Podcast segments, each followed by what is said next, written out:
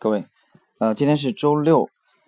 早间呢，在雪球发布了一篇文章，呃，其实也是对这八月六号的啊那天那篇文章的这个补充吧，哎，就是几只机构重仓股啊，这个包括方大啊，包括老板电器的一些看法，哎，然后没想到两个小时的时间啊，到刚才我看了一下，两个小时大概浏览量已经接近三千人次了，而且引起了这个很大的这个争议啊，而且有一些人呢。呃，直接就给我留言啊，人身攻击啊，讲的非常难听。其实我觉得这个投资呢，风格多种多样，啊，对同一个标的，这个市场呢，有人看多就有人看空，啊，所以我觉得这种事情也是见怪不怪的啊。在放大这个位置啊，放大碳素这个位置，呃，我更多考虑的是等待时机准备沽空它啊，就考虑有没有合适的时机做空它啊。那或许我对这个公司的判断会会出现一定的这个呃偏颇啊，甚至这个判完全判断错误啊。这个公司的高成长在当前的这个价位啊，三十三块这个位置依然没有得到很好的这个展示啊，充分的这个呃去展示它未来的这个前景啊。我也看到了放大碳素的非常亮丽的这个业绩报表啊，所以它后续啊或许跟我的判断完全相反。啊，在这个位置继续展开，呃，暴涨的行情，这些都有可能，啊，但是我觉得，呃，其实作为一个公共开放的这个网络的这种评论啊，很多人我觉得很多投资者这个素质还是要亟待于提高啊，啊，有一些人的这个素质基本上不具备有人类的这些特征。好了，呃，这些渣子嘛，我觉得以我的这个经历啊，其实迟早要被市场所淘汰掉。好了，我们开始今天的，嗯。这个节目，今天我们继续，呃，围绕这个查理芒格啊，我们来做我读查理芒格的，呃，这个系列的第二集。那么在上一期呢，第一集里边呢，我们的后半部分谈到了啊，查理芒格强调这个通过观测哪些公司啊，来逆流的游泳啊，这个给我当时去啊定型这个 Lex 这个模型啊，采用逆向的这个选股啊，自下而上。啊，哪些可以穿越牛熊，穿越穿越这个啊最小化的去，呃不受宏观经济波动的影响啊，这个给了我很大的启发啊，所以这是我们上一期最后聊的这个话题啊。那么这一期呢，开始呢，我们首先要探讨一个能力圈的问题啊。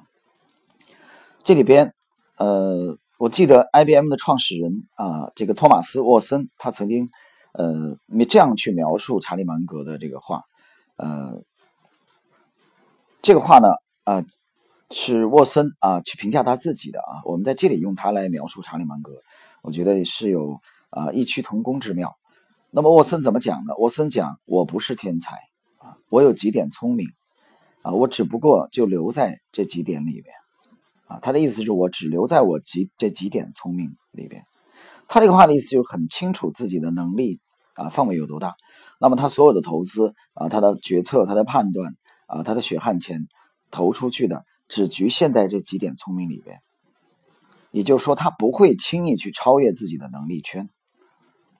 啊，讲能力圈，这个麦克泰尔曾经有一个，呃，索罗斯与巴菲特啊那本专著，我记得以前的节目里边我曾经有提到过，啊，那本书我觉得也是很值得一读啊，应该是叫麦克泰尔吧，是一个澳洲人啊，有兴趣大家去搜一下。是中信出版社还是海南出版社？我记不太，大概是中信出版的啊，前些年出版的。他也是强调能力圈的问题。那也就是说，我们不要轻易超越自己的能力圈。那这里边首先有个问题，你要先建立起你的能力圈。就我本人而言，我的能力圈就是 Lexi 这个模型。那么 Lexi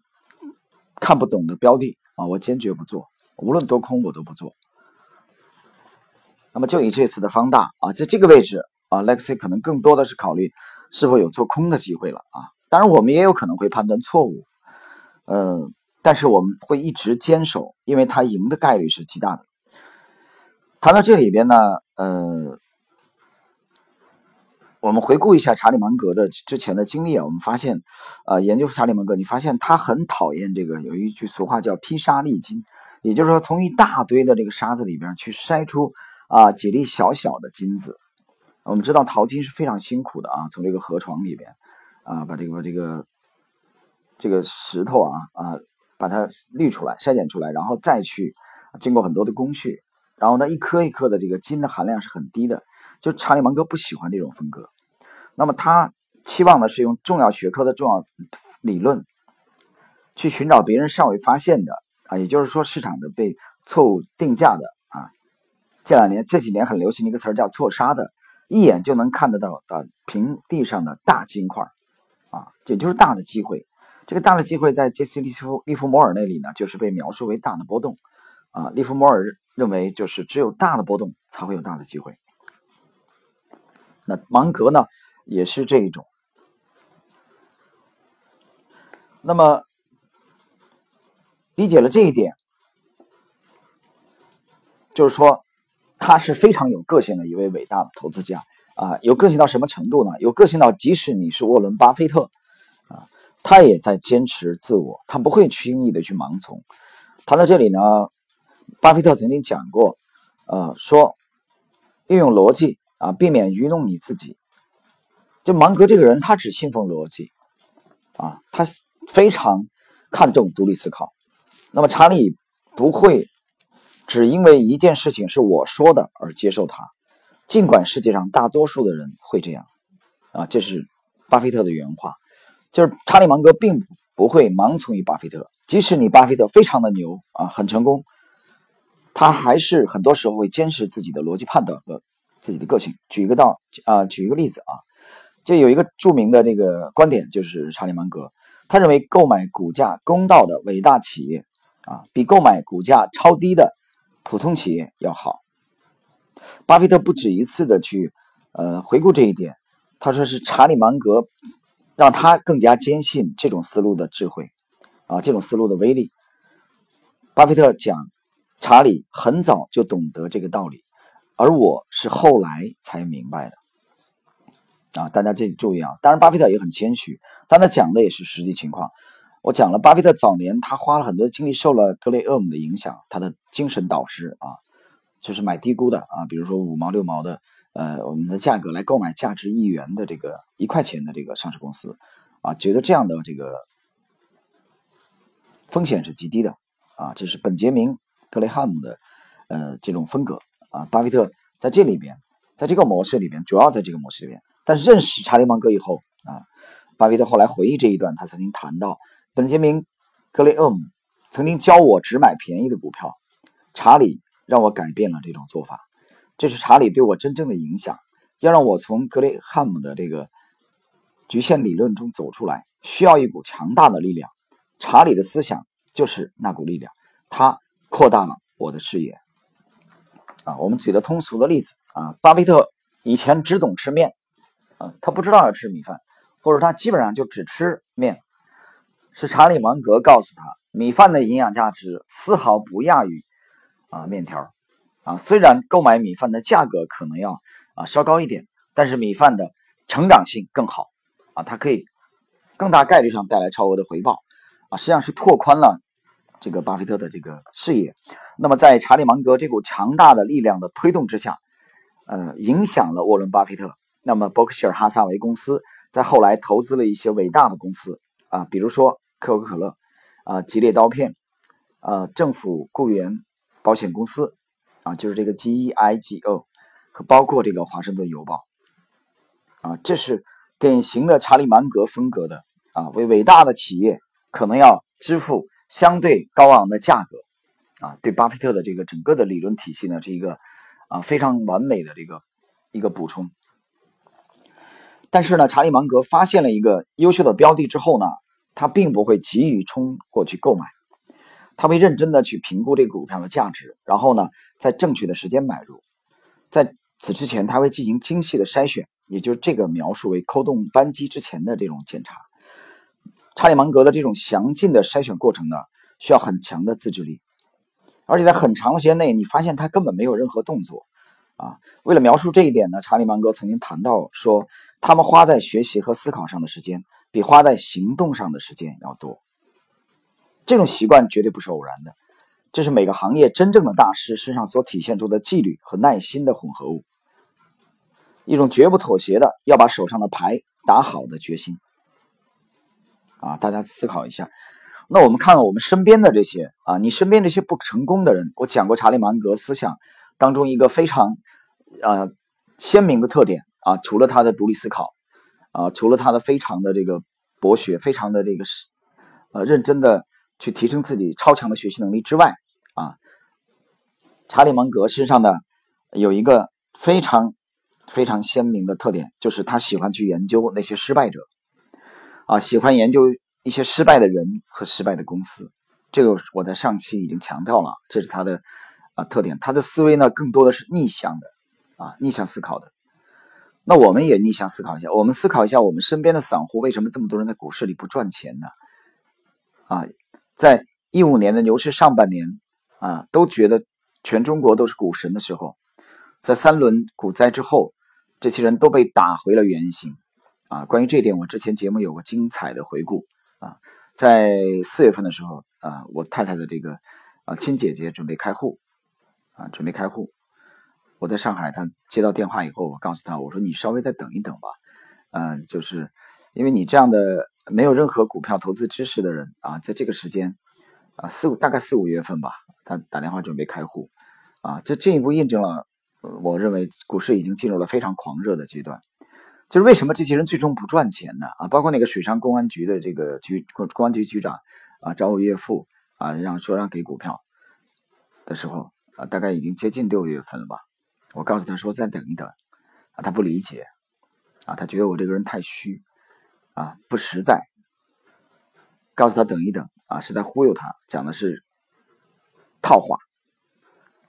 为什么这些人最终会失败了呢？为什么这些人在一五年上半年感觉这么好，账面上可能融资以后出现了百分之三百甚至四百的利润的这些人，在下半年啊全部裸奔呢？被打爆了仓呢？什么原因呢？这些失败者，一个其中一个重要的原因是，他们没有花很长的时间在学习和思考，他们花很多的精力在行动。他们一通过一个又一个的盲目而又草率的行动，也就是买进和卖出的行动，啊，最终在一次一次的股市的波动中，自己的财富损失殆尽，不是吗？啊，不是吗？今天我短短的一个雪球的帖子啊，这里边有这么多的人，啊，用这样啊缺乏人性的这种言语啊，素质低下的言语来进行人身攻击，就是一个案例啊，就这个案例。他容不得不同的意见。那么，这些失败者的特点就是他们买进卖出过于频繁，他们花了很多的精力在买进和卖出之上，他们唯独没有花很多精力去研究和思考和等待。啊，所以说股市一年的当中的最大大的机会一定是很少的。我们统一讲在震荡市和熊市当中啊，这是在讲一五年，我们一直在讲一五年的这个四四季度。零零四季度的时候，我们在确切的说是在，呃，加入这个 SDR 前后啊，我们对整个的判断认为不应该超配 A 股市场，我们应该进行战略转移啊，这是一个非常相对超前的呃一个判断啊，所以这是查理芒格讲究的等待、耐心的等待和思考。花的时间要远远的多于做交易的时间。做交易还不简单吗？说白了，我举个例子，你判断一个股票现在从当前这个股票的价格，你是八块买进的，八块五买进的，真的很重要吗？啊，如果你选好了这个标的啊，比如它吻合 Lexi 的这个中线标的啊，它的未来的两三个月从八块很有可能上涨到十五块、十六块以上，甚至二十块。那么你现在八块买进，八块五买进，八块三买进，你认为有多大的区别吗？我们认为没有区别。啊，没有任何区别，实际上。但有些人恰恰花了很多精力想，我怎么样可以八块两毛九买进，而不要八块三毛五买进，啊，我可以省六分钱。那你这个标的能涨多久呢？不知道，能涨多大的空间呢？可能最多涨到九块啊，就开始持续向下了。所以用功的这个方向反掉了。没有首先建立自己的能力圈，没有自己专业的选股系统，那么这个结果就是什么呢？频繁而仓促的买卖。好了，那这里边我们具体来看一下查理芒格投资原则的检查清单啊，它有一个清单。他在投资之前呢，基本上会按照这个清单的啊顺序来检索这个标的，然然后呢来考虑是否进入这个扣动扳机的这个程序。我们就学习一下这个清单。那么在学习这个清单之前呢，我们首先回顾一下查理芒格讲过一段话啊，这段话就是说，如果你把我们十五个最好的决策剔除，我们的业绩将会非常平庸。你需要的不是大量的行动，而是大量的耐心。你必须坚持原则，等待机会来临，你就用力去抓住他们。有很多情况比淹没在现金中却又什么都不做糟糕得多。我记得从前我缺乏现金的情况。我可不想回到那个时候啊！这是查理芒格自己讲的原话，再次强调了耐心、长期的这种准备的重要性。好，我们来看一下他这个投资原则清单的第一条。查理芒格首先强调的是风险。那么，所有的投资评估呢，应该从测量这个风险啊，尤其强调的是信用的风险开始。那么，这里边包括去测算合适的安全边际啊。那对我的这个模型而言，就是有没有吻合 Lexi 的这个标准？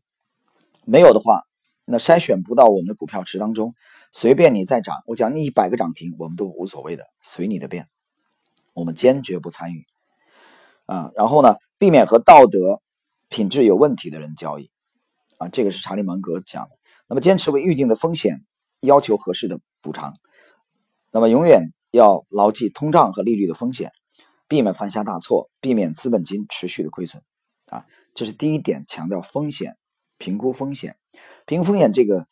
放在首位，啊，这就让我想起来了，这个查理芒格讲过的，我们并不是要打败怪兽，而是要避开它，啊，我讲了跟女儿反复强调这一点，我们生活中有很多的怪兽，啊，我的这个侄女啊，现在大概已经有二十岁左右了，啊，小姑娘长得非常漂亮，啊，人才也比较。出挑，身高也很高。那么现在要考虑一个，哎，准备谈恋爱了啊。昨昨天晚饭在饭桌上，我们还探讨这个问题啊。那父母呢有点着急，他倒不着急。我们探讨他想找一个什么样的这个未来的这个呃老公啊，小孩子嘛，这个年龄，小姑娘。那其实更大程度上，他首先要考虑是避开那种类型的。就是我们首先，他也要明白怪兽啊在哪里。他首先要避开哪些可能成为已经成为怪兽的这些男人啊，比如有明显性格缺陷的啊，明显家庭不健全的，对不对？我们讲究基因呢，我比较信奉这个东西啊，不是绝对的，但是它是相对有道理的啊。就是你避开这些很容易出现问题的这些男孩子，那么你就有更大程度上很有可能找到你。合适你的未来的这个伴侣啊，我们去选择男朋友是这样，选择投资标的同样是这样。那这里边我们回顾一下 Lexi 的这个风格，就是我们很强调他的逆向啊，通过逆向我们寻求脱颖而出啊，我们寻求脱颖而出来去